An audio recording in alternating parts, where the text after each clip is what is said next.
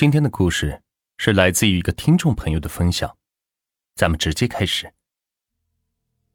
芦村小学有位男老师，他的妻子和5岁的儿子误食老鼠药死掉了。芦村有个丧葬习俗，早夭的孩子是不能有棺椁的，一般的裹上一张芦苇席扔进村外的芦苇滩去。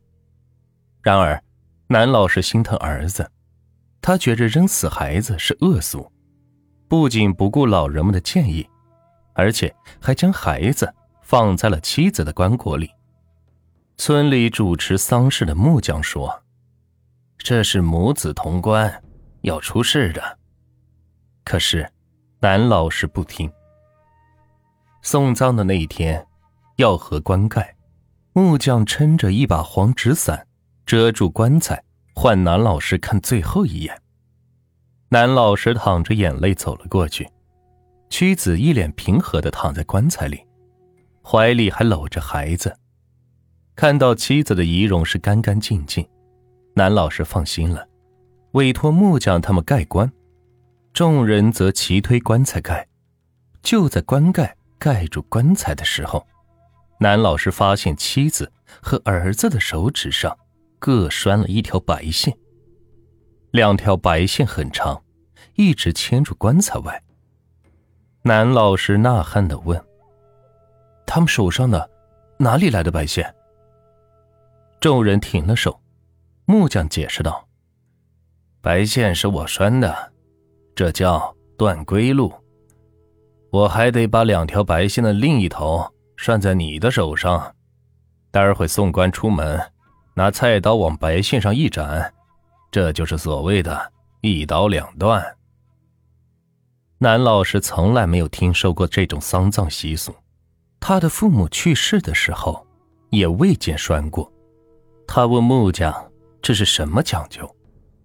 木匠先是不肯说，可是耐不住男老师反复的逼问，无奈道，断归路的法子本来是不必用的，可是你非得子母同棺，这将来要是出事的，与你不利，所以我牵了这两条绳子，用断归路的术法帮你和死去的妻儿是一刀两断，以后你的妻子和儿子有了事儿，他们也不会来找你。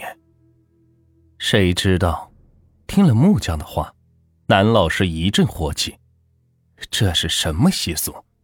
妻子和儿子死掉了，已经令他万分不舍，恨不得跟他们一块儿去，这一刀两断又是什么意思？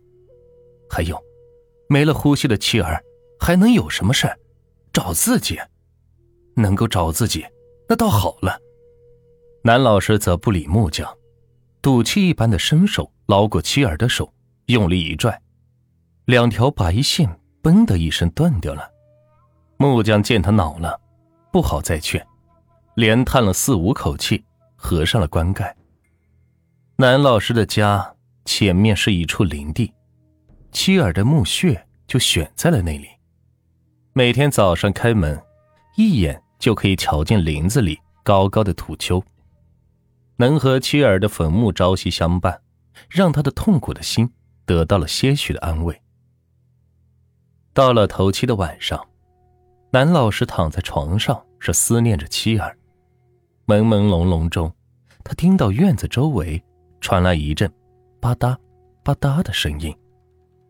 根据声音的特点，他断定是有人绕着自己的院子走路。起初他以为是隔壁的老头老太弄的动静，老年人嘛，较少。然而紧接着他又听见了吱呀的声响，是院门被推开的声音。这3更半夜，难道是贼吗？男老师心脏是砰砰地跳着，他悄悄地爬下床，挪到窗户前窥看。借着天光，院落是一片灰白，大门果然是大开了，不过整个院子也是空荡荡的，除了办丧事留下的土灶未拆，什么东西也没有。男老师则纳了闷了，这门怎么自己开了？是风吹的吗？他披上衣服打算出去重新关上门，刚走到卧室门前则又停了下来。他忽然想起以前听到过的一个传闻，有种贼专门抢劫独身居家的人，他们往往在门口闹出各种各样的动静，然后引诱家主出门。其实他们早藏在了门后，只要家主露面，他们便立即行凶。于是男老师决定稍等一会儿，他透着门缝静静地朝着打开的院门张望着。约莫半刻钟，门口没有出现一丝的动静。男老师这一下是放心了，看来真是风吹开的院门。他打开卧室门，朝着院门走去。院子里响起了他走动的声音。走到大门前，下意识他抬头望了一下前面的林子。就在这时，当看到林子里妻儿的坟丘的时候，他的脑袋轰隆一声差点炸掉。妻儿的坟丘竟然被人挖开了。他急匆匆地冲向林子，到了坟前一看，坟丘的土壤是摊了一地，连棺材盖子都是敞开着的。奇怪的是，妻儿的尸身竟然不见了。谁跟我有这么大的仇？男老师的脑袋里头一个冒出的想法就是有人报复，然而这种想法很快是被他打消了。他在村小教书，人缘一向很好，村民们大多对他很尊敬，他自己也是从来不惹是非，怎么会有人扒他妻儿的坟呢？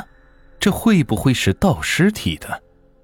他看过新闻，偏远地区的人迷信，常有盗走女人的尸体配阴婚的，还有盗孩子的尸体练小鬼的。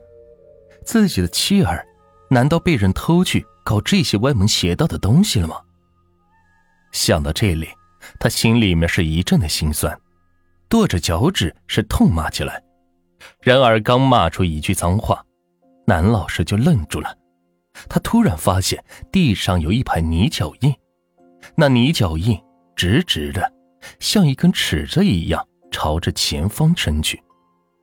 他顺着脚印的方向看，脚印通向的地方竟然是他的家。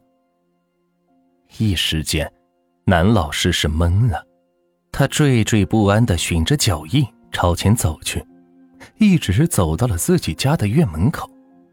可是到了院门口，泥脚印也没有消失，依然是朝着前方伸着，伸进了堂屋。